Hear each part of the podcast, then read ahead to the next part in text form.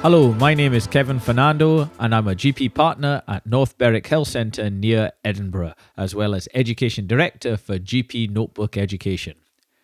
Now, the Faculty of Sexual and Reproductive Healthcare, FSRH, has produced some useful and pragmatic recommendations to help us in primary care support women of all ages with contraceptive requirements during this COVID 19 pandemic as we cut back on non essential face to face contact, to reduce the risk of coronavirus transmission. It's well worth visiting their COVID 19 resources and information page at www.fsrh.org, from which I've drawn the information for this brief podcast.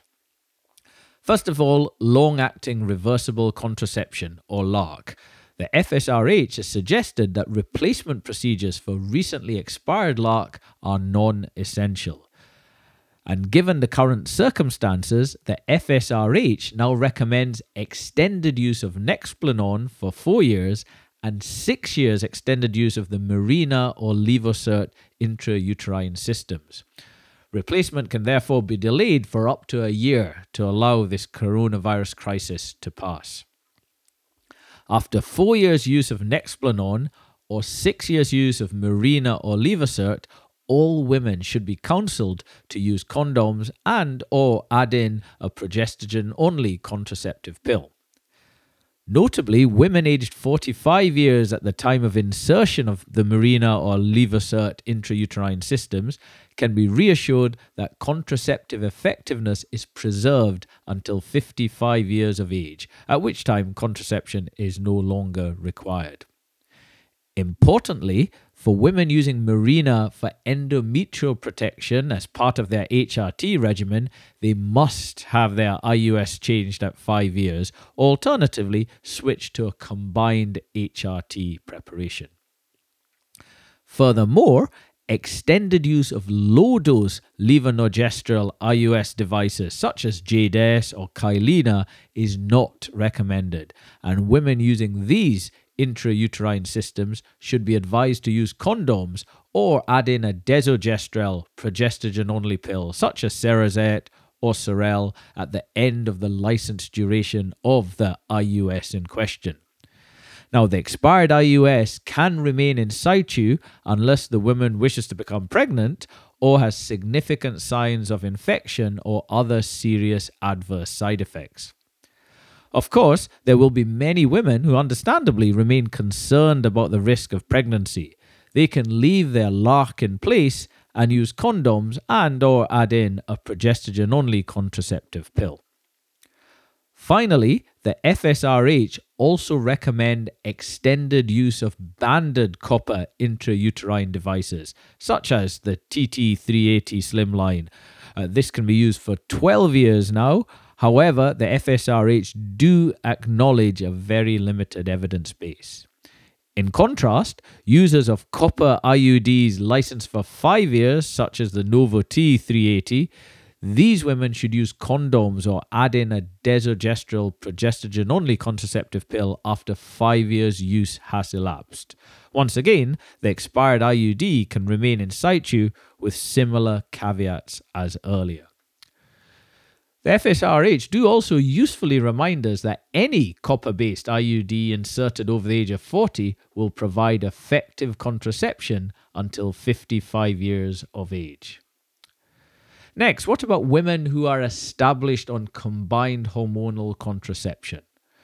Well, the FSRH recommends that we issue further remote prescriptions to cover 6 to 12 months use without rechecking blood pressure or body mass index.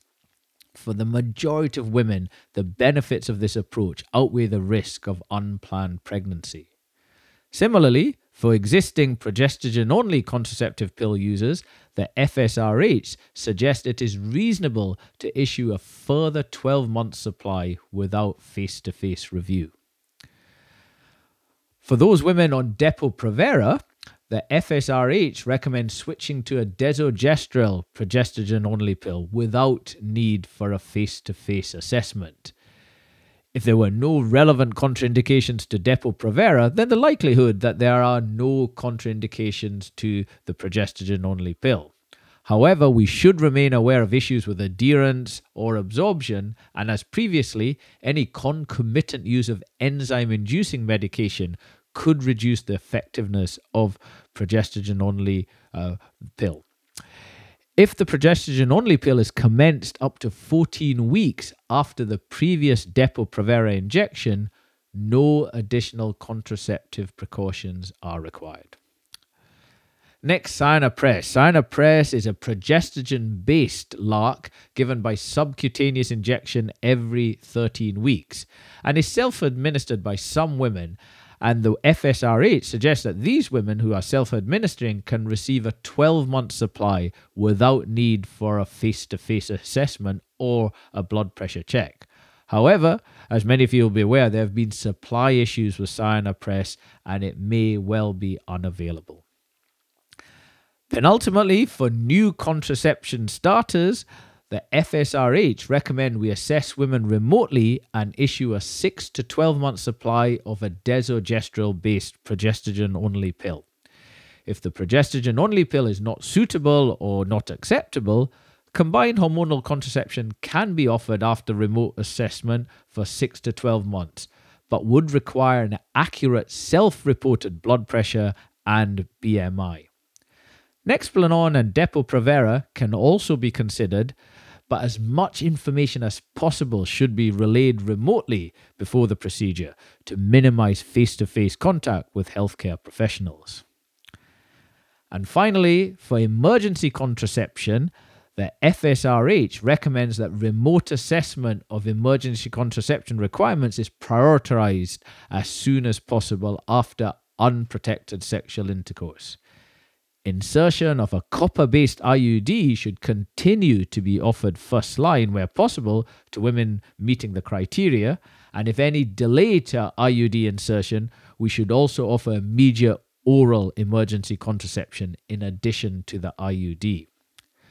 For women who do not meet criteria for emergency IUD insertion or decline it, offer both oral emergency contraception and a three month supply of proge- the progestogen only pill with clear written and or digital advice about additional contraceptive precautions to be taken as well as when to start the progestogen only pill and follow up pregnancy testing.